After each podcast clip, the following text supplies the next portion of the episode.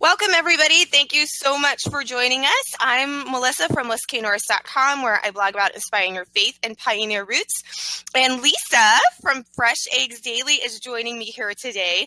And I'm really excited to have her. She is another old fashioned gal right after my own heart. And we're going to be talking about raising chickens. She is a chicken and duck expert today.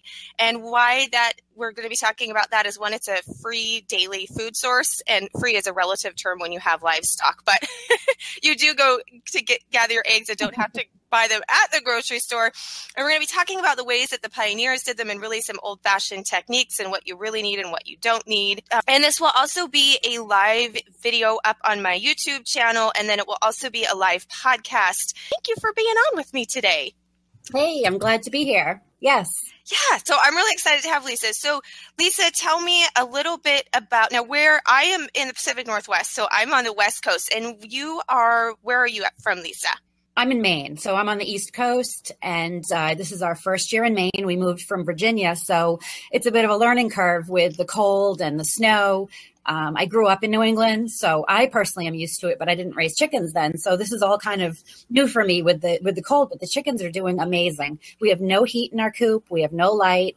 Um, we, they're still laying a little bit. Our ducks are laying, and the chickens are fine. I mean, it was six degrees this morning when I woke up and I opened the coop door and they just all came popping out ready for breakfast. So chickens are a lot more hardy than than you give them credit for. I was really nervous that they were going to be cold, but so far so good. Oh, that's awesome. So how many chickens do you have right now? I have 11 chickens and 12 ducks since we moved. I had about three dozen, and since we were moving, I kind of downsized and um, I rehomed a lot of them, and I just kept my favorites. So I'll be hatching again this spring, which will be really fun.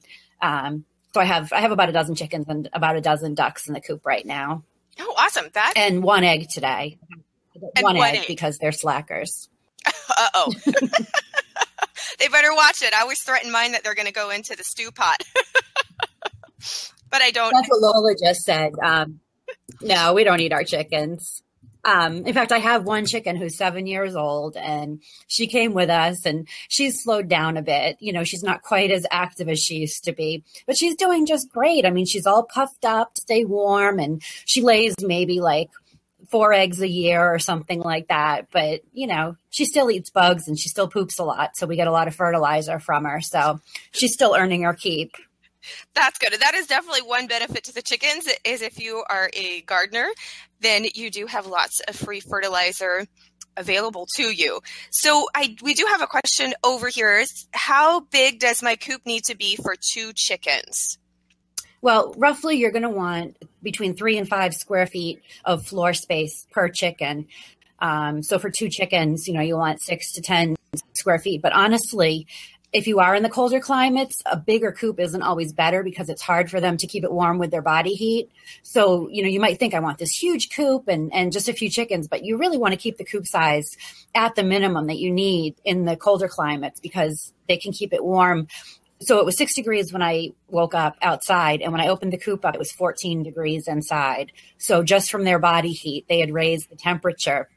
What's that, eight degrees? Which yeah. is pretty good. Yeah, no, that definitely that is pretty good.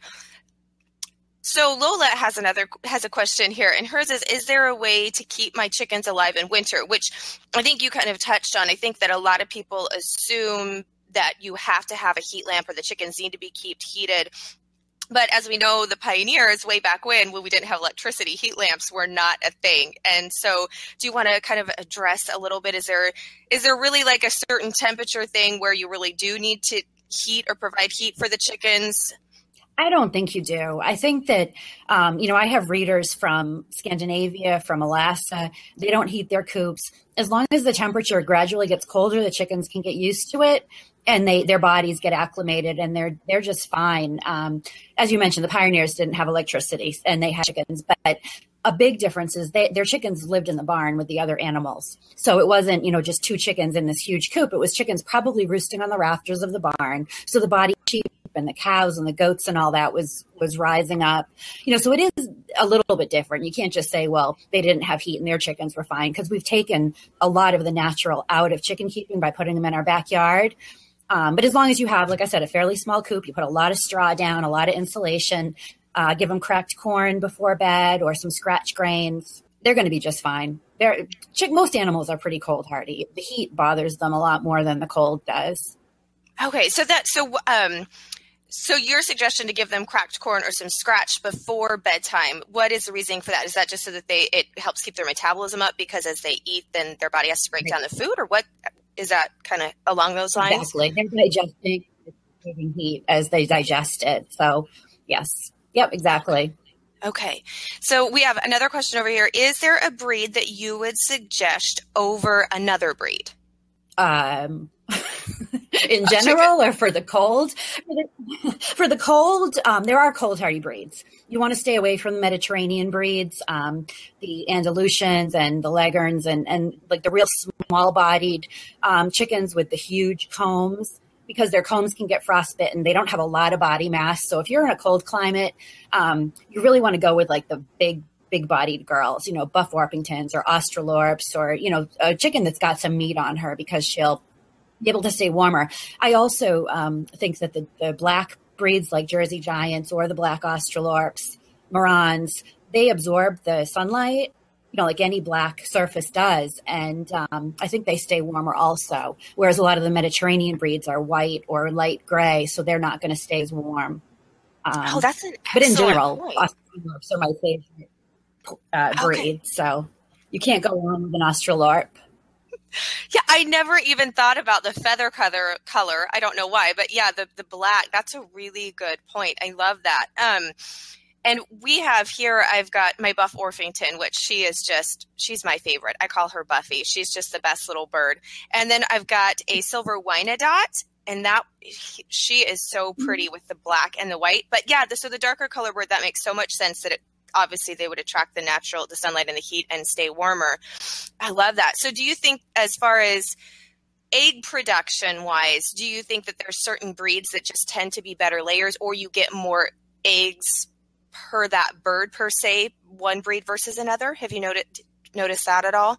Well, you do. They have the production breeds that have been bred purely for production, the, the red sex links, the black sex links, um, the leghorns are pretty much what the commercial hatcheries, uh, commercial egg farms use because they're such good producers. But I think in general, any chicken that that's you know um, lives in a fairly stress free environment, has a good diet, gets fresh air and exercise, going to lay almost every day. You know, some of my blue egg layers are a little finicky in that, but um, in the in the nice weather, pretty much any breed is going to lay you um, eggs almost every day. So you know, I wouldn't necessarily go for who's going to lay me the most eggs, but more, you know, what type chicken appeals to you, temperament. Like you said, the Buff Orpingtons are just such sweet chickens. Um, egg color, if they're good for your climate, things like that. Okay, awesome. So I actually, we had started out with baby chicks and I did not have good luck with the chicks. I started out, you know, we went and got a whole bunch of them, and they they raised fine, but we were doing free range. So I had my coop, but we had free range, and we live out on almost 15 acres, so we have coyotes and natural predators where we're at. And I ended up out of 18 chicks, I had one that made it to egg laying about five months old. Ew. So so I stopped with the chicks and I actually I, we took a year off. We just took the winter off. I gave that hen to my neighbors who had a big existing flock and coop. And then I went and I purchased some year old layers and started our flock fresh again the next spring. And they were so much more streetwise. I was getting eggs right away. And that's still the flock that I have today. They're um, three, well, they're four years old. I've had them three years. So I've had much better luck personally with that. So, do you have any advice when you're starting out with the chicks? Because I want to get some more chickens and I want to try chicks again, integrating them into an existing flock because I've never taken itty bitty babies and put them with a flock that's already established. So, are there any guidelines that I need to watch out for in regards to that? Well, yeah, chickens are not really welcoming to newcomers because they take their pecking order so seriously. So they will literally kill new new chickens, especially if they're small. But again, going back to the pioneers, you know, they didn't have incubators, they didn't have hatcheries that they could mail order, so they were hatching chicks under their hens. And I've done both. I've done the incubator, I've bought baby chicks, and I've also hatched under hen.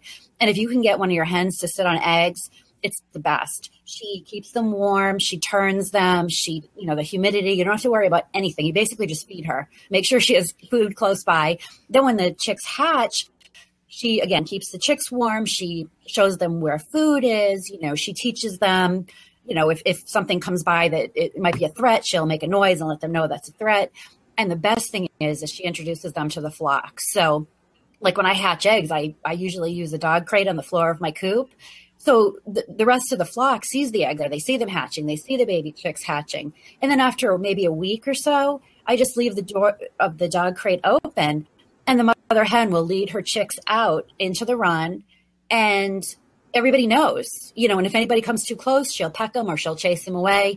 And integration is seamless. Whereas if you try to bring new chicks or or pullets or you know eight or ten week olds into a flock it's like a massacre. I mean, you have to separate them with fencing for weeks and it's just awful. But if you can hatch them in your coop under a hen, I mean, it was amazing. It actually happened by accident the first time I was cleaning out their little dog crate and I had left the door open and I was going, you know, to get something.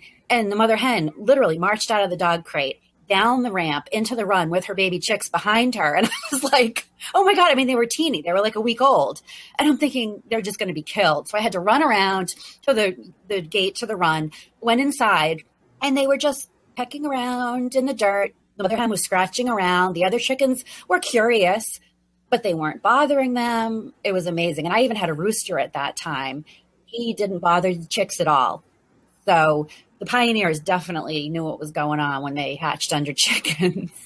So I don't currently have a rooster, so I've just got my hen. So if I didn't want to get a rooster in order to fertilize the eggs in order for my hens to, you know, lay their own and hatch them out, could you order live eggs per se from somewhere and then mm-hmm. put them under her if uh, you have one that naturally wants to set and is inclined and is already trying to set on the eggs that aren't fertilized? Is that a possibility? Yeah, that's what I do because I, I generally don't have a rooster. I've ended up with a few because I've hatched them, but I'm not a huge fan. They just create so much drama. They rip up the hens. So I just buy fertile eggs. Um, a lot of the hatcheries and breeders, you know, my chicken, I think sells fertile hatching eggs now. Um, so yeah, you can find, you know, local farm. Maybe you could check Craigslist and see if there's a local farm that's selling the fertilized eggs. Awesome. Okay, I'm I'm doing that this spring. I'm so excited because I've never hatched out my own before, like I said. So this is going to be fun. So how long? Because I actually don't know this. I do in regards to to pigs and cattle and horses, but how long is does the hen set? What's the incubation period for the egg then? It's 21 days. And if you are wanting to use a hen and you think one's going broody, which, you know, she'll, she won't get out of the nest, you know, you'll think she's sick because she just wants to stay in the nest. And then if you pick her up, you'll notice that she's pulled out all her breast feathers and has them in the nest as bedding for the chicks. Um, you know, I would still give her a couple days just to make sure that she really truly is going to sit. You know, put some fake eggs under her, put some unfertilized eggs under her, just put something under her to make sure she's really um, dedicated to it. And then once you're pretty sure that that she's going to sit, um, and it's not just like a whim that one day she didn't want to get out of the box, then I would put the hatching eggs because she will sit longer than the three weeks. Um, generally it's the peeping of the baby chicks that kind of snaps her out of the broodiness. You know so don't feel like you have to get those eggs under her the day that she goes broody. I mean i've i've had one for a week and a half or two weeks before i've gotten the eggs under her and then she sits for the three weeks. Oh awesome. I do. My buff orphan actually every spring um, she gets broody and she, yeah, she sits on my eggs and then she's always sweet until then. So then I try to gather the eggs, and she doesn't want to come out underneath. And she doesn't really peck me, but she lets me know she's not happy that I'm taking the eggs out from underneath her. But they're not fertilized, so it doesn't matter how long she sits on them. They're you know they're not going to hatch, and so I will watch for her. She's not doing it right now.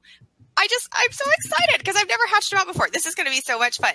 So um, we have a couple of questions I want to answer as well. So I've got um, I love your books, Lisa. Where can others get them? Yes, so Lisa is an author, and we will be talking about books, guys, in, in just a minute. Um, so we will get to that.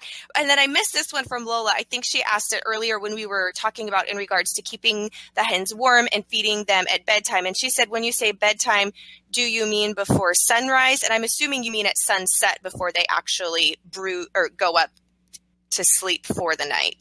Right, right. Usually in the morning, I put down their feed. I kind of measure out what I think they'll eat for the day, and I put that down in the morning and just leave it out all day, and they eat it as they want. And then maybe an hour before sunset, dusk, whatever whatever time they're normally going in, I'll put throw down some scratch grains and and refill the feeders if if they need a little more feed. But for the most part, they'll just fill up on the scratch.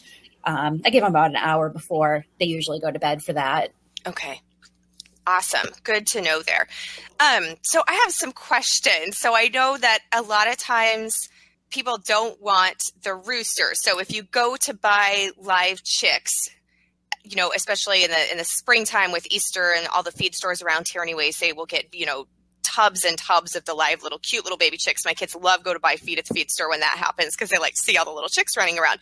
But mm-hmm. most people don't want to get a whole bunch of roosters because they want hens for the most part. They're wanting uh, to start a flock of their laying hens. So, and I don't know how to do this. So, how do you check when they're young? How do you know if you're getting a rooster or a hen? Is there an easy way to tell?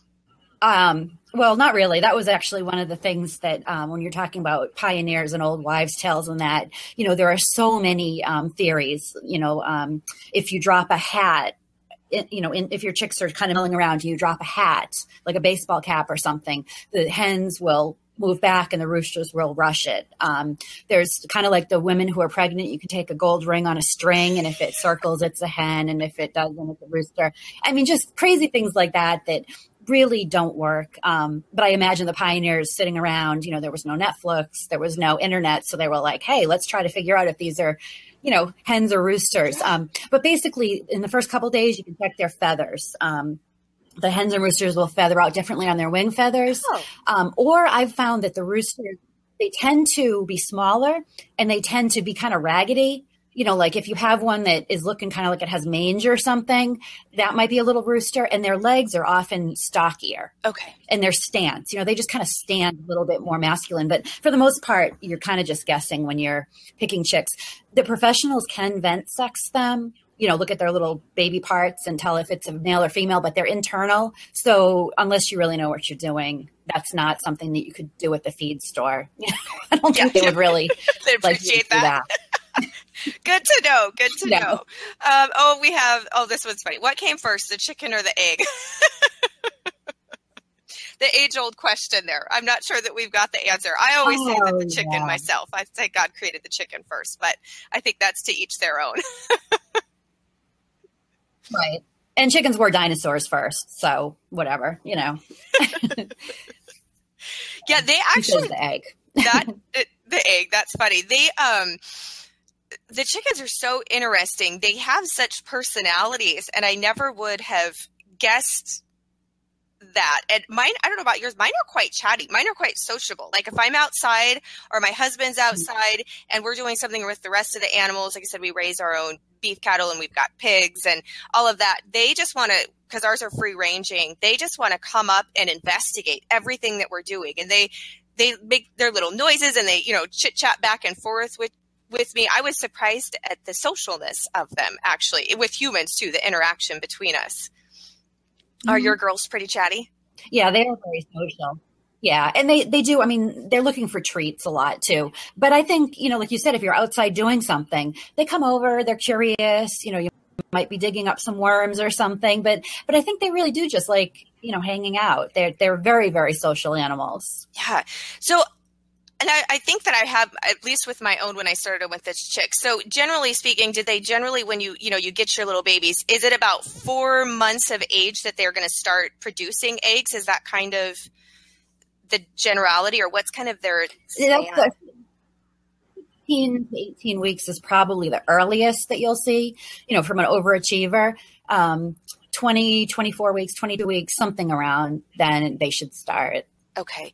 And is and it's like forever, forever, forever. So do they have kind of a peak period? And actually, what is the lifespan of a chicken? I don't even I don't know that. What is their what's a general lifespan for a chicken? Um, about 10 to 12 years. I think, you know, every once in a while there's a rooster that's like 21 years old or 16 years old or something, but you can probably figure on 10 to 12 years. Um, I've read, and I don't know if it's true, but if you don't light your coop, you know, to force them to lay through the winter, but you give their bodies that break and, and again, do things a lot more naturally that they can live longer. They don't have as many reproductive issues. Um, things like that. So that's another reason why I don't light my coop and I just kind of deal with fewer eggs in the winter. I figure they, you know, they need that natural break. They're coming off of the molt. They've just grown in new feathers. So I'm not going to force them to lay through the winter. I just kind of wait till spring when everything picks up again. They only lay well for maybe three to five years. Um, but after that, as I had mentioned with my my Charlotte, who's seven years old, you know, she still eats bugs, she eats ticks, she provides fertilizer, you know, so um, we'll just keep feeding them until they just keel over dead one day. okay, so that's good to know. So your your egg production is about between three to five years old is when you're going to get the majority of your egg production, and then after that, you can decide to keep them as as pets or for fertilizer, or um, so you don't you don't butcher you don't raise any of your own chickens for meat then. No. No. No. we, we do, but I'm they're not not yet. laying hens. We we do raise meat chickens. We raise tw- about 25 a year because 25 whole chickens is about what gets my family of four through the year. But I, I have not butchered any of my laying hens. One, they're older, and I know that the meat would be tougher. Um, but you do de- Exactly. That's, that's my justification too. They'd just be all stringy and chewy anyway. So Yeah, and I do with the meat chickens. I know we've got them for just that set amount of time, and there's 25 of them, and I mean, you know, we feed them and we take care of them very humanely in that, but they're not they're not our pets. I don't grow an attachment. I don't name them. Whereas my hens, you know, they've got their They their names, and you know, and, and we interact with them, and so that definitely would be, would be a lot harder. Um, to do so, I, I definitely keep my two flocks separate for my laying and my meat chickens. And you know what you mentioned earlier about um, your first batch where they all got killed by the predators. Older hens also make really good broody moms. You know, they've been around the block. They know what a threat is. They know what to eat, what not to eat. So if you can, one of your older hens to sit on eggs, you know, she'll be perfectly happy. She's probably not as active as the younger hens anyway. So sitting in a box all day, she's like, I'm good, you know. Um, and I've read that older hens actually do have a better success rate with their chicks because, you know, they've learned life lessons and they, they teach them what they need to know. So that's another th- reason why you shouldn't eat your older hens because they can be good moms. Yeah, that is that is so key, and that's um, actually it's funny because in, in my book in the livestock chapter, that's that's what I talk about. Is I recommend if you're just starting out and with laying hens, is to get some older ones first. Buy your laying hens and start with that, and then now I'm going to introduce in the babies with the mom. I'm going to have her set on the live eggs. I'm so excited! I can't wait to start this. Um, oh, okay, we've got a couple of questions over here. How to stop ducks from becoming killer machine to strangers? Oh no. Well, I guess that's kind of good. I mean, like geese, they could be guard animals. Um, I mean, our ducks are really friendly, so I don't really know. We've never had a, a killer duck on our hands. Well, that that's good. We actually had we when I was little, we had a farmer up the way from us that sold fresh milk, and we didn't have dairy cows. We, I've always just been raised with beef cattle, and they had a goose, and that goose was so mean that I knew as soon as he spotted me, I just started running for the car, and my mom would be behind me trying to bat him off. And I don't know if it's because I was smaller, and so and I showed fear because I was running, but that goose knew knew when I was there and he would just come. And so I just learned to stay in the car. I didn't even get out when we got to their farm anymore. um, how do you encourage the chickens out of an egg drought after molt and the cold winter months? They'll they'll just start laying automatically once the days start getting longer. You know, just recently the days have started getting longer, and now I have a second hen just start laying, not every day, but maybe every third day. She's she's popping an egg out. So you know, just keep feeding them layer feed, give them lots of fresh air, exercise, and when the days start getting longer, they'll start laying again. Yeah, that's a really good point. Um, do I raise Cornish X for meat birds and where do you buy them? Oh, okay. So I have raised the the yes, the Cornish X for our meat birds. I generally order mine from a hatchery. It's a small family hatchery, and I can be in communication with them. And that's called Hoover's Hatchery. And I've ordered from there, and they ship them um, as little baby chicks in the mail to us. And usually it has to be um, you have to do a minimum order of 25 so you have to get 25 chickens but i believe that they will let you split that up. So if you wanted to get some laying hens or some meat breeds that you could do that. And so they come to the post office and then you call the post office ahead of time and say, Hey, my chicks are coming in. So that way, as soon as they come in in the morning, the post office will call you. So the babies aren't sitting at the post office all day. Plus, it helps alert them to know why the box is tripping. and so the hmm. post office will just call you first thing in the morning when it gets there. And then you can go right over and grab them so that there's not any, any waiting time. And then you can get them at home under the, under the heat lamp and get them drinking water, which is the most important when they're traveling that way and then get them going. So that is what um, we have done for the past couple years. This year, I may try some of the dual heritage breeds, which are meat chickens, but they're not the Cornish game cross. They're also laying hens. Um, I'm not sure yet. We, have really liked the meat and the fast growing quality of the Cornish cross. And we haven't had any issues. We just treat them as we would our regular birds. And so we haven't had any problems with organ failure or legs breaking due to them getting too heavy. Um, so I'm not sure which breeds we'll do this year. We'll probably do some of the Cornish cross again, but we might bring in some of the heritage breeds as well. Um, we're going to see. As far as the meat birds, if anybody is wanting to know more about raising the meat birds, um, usually your larger feed stores and any of the larger towns around you will also get some meat breeds in when they get the hens in in the springtime. So usually can go there. I do recommend though, a lot of times, even with the chicks, they'll sell out quite quickly. So put your name in um, put your request in ahead of time, and then usually they will order extra for you, and then you can just go in and pick them up there at the feed store when they get their shipment in. If you don't want to deal with um, a hatchery yourself or having them come in the mail directly to you, so there's usually a couple options that you can do that as well. And I actually have up two full blog posts on raising your own chickens for meat and then butchering them yourself because we do all of that here on our homestead. So you can go over to melissaknorris.com and go on the blog, and you can find those. You can see them under the podcast episode as well. Do I have a scalder and plucker, or do you do it the old fashioned way? I actually, we rent um, a scalder, an automatic plucker, just because we're doing 25 all in one day and it makes things go a lot faster. You could totally do it the old fashioned way. Um, we're still, you know, butchering them ourselves and then, you know, scalding them it's just a big tank of water that sits on a propane heater so that you do it all outside instead over trying to get your water boiling on a wood fire which i've scalded. When we butchered our pigs i have scalded them in a big tub over a fire ourselves but with the chickens i it's just so much easier to light that propane tank and just it goes to temp and then you just scald them and throw them in the plucker um, and then we you know um, do everything, all the rest of the processing. I'm trying to find the nicest words here ourselves, and then wrap them and freeze them, and and we do all that part ourselves.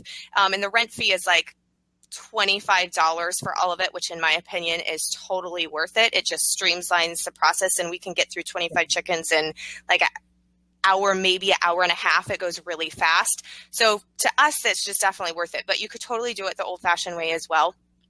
Um, it, I think it depends on how many you're doing at a time um, to me, you know, I still feel that we're still doing it ourselves, and I don't mind using modern um, things if it's going to help expedite the process and it, it doesn't you know take away from the experience so to speak. So that that is what we do. And like i said i've got a full um, tutorial up there with with photos and explaining all of that and where we get everything um, if you're interested in more that part of it as well. So you can go and check that out there and guys, I, I do want to share uh, my book, The Made from Scratch Life, launches February 1st, but we've been getting emails from Amazon that some people may get it a few days early. So right now, I've got a lot of bonuses that are going on if you pre-order the book, and those are at the madefromscratchlife.com. We have the Amish canning cookbook sampler, so it goes into pressure canning and recipes and charts. We've also got a 30 day preparedness ebook that walks you through 30 days on things to get prepared using the old fashioned methods. Then we've also got the um, five day free e-course, the fast track bonus course to get you going on Made from Scratch Life. And it, we cover in there everything from livestock to growing your own heirloom garden, preserving, cooking from scratch, natural health and natural cleaning and beauty recipes kind of you know the whole the whole gamut of the kind of life that lisa and i are talking about with the old fashioned you know pioneerish tips and stuff that we can implement into our modern lives. So there's over $40 of free bonuses. I would love for you guys to go and check them out. Plus a special offer. My family has been raising our own strain of our heirloom green pole bean seed for over 100 years and it's not available for sale in stores or in seed catalogs but i'm offering to those who pre-order the supply is very limited because it's just what we've raised here on our own homestead. But for those of you who are wanting to start or would like to try the seed, that's a special offer that's going on right now, but it's first come, first serve. So if you are interested in any of those bonuses, go check out madefromscratchlife.com and then check out Lisa's book for both Fresh Eggs Daily, which is with the chickens, and then the duck, fresh I'm just going to say that wrong. Tell me the duck name title again. Duck Eggs Daily. duck Eggs duck Daily. Eggs Daily. Duck Eggs Daily. Got it. Which I am so excited about because, like I said, I have no experience with ducks, and everything that you have told me, though, they just sound like an an amazing animal to add into your homestead for food production. Um, and, and just for fun because the animals they are fun they're work but they're fun and so rewarding so i'm really excited about that yeah. So thank you guys so much for joining us. And Lisa, thank you for coming on and being a guest and sharing with your knowledge. I learned a ton from this. I'm really excited. Um, so thank you so much. Yeah. Okay. Thank and you. yeah, you're so welcome. And so Lisa's website is Fresh Eggs Daily, which we said. And then Lisa, where can people connect with you um, online as far as like social media? Same thing, Twitter, um, Instagram, Pinterest, Fresh Eggs Daily just okay, so- if if I'm there, that's that's my my name, so you'll find me. Okay, so not under Lisa, but under Fresh Eggs Daily on the social media sites. Fresh Eggs Daily. Mm-hmm. Okay. Yep. Perfect. Okay. Awesome. Well, thank you guys so much for joining us. Go go check out all those fun things, and happy duck and chicken raising and getting your fresh eggs. So, Lisa, thank you so much.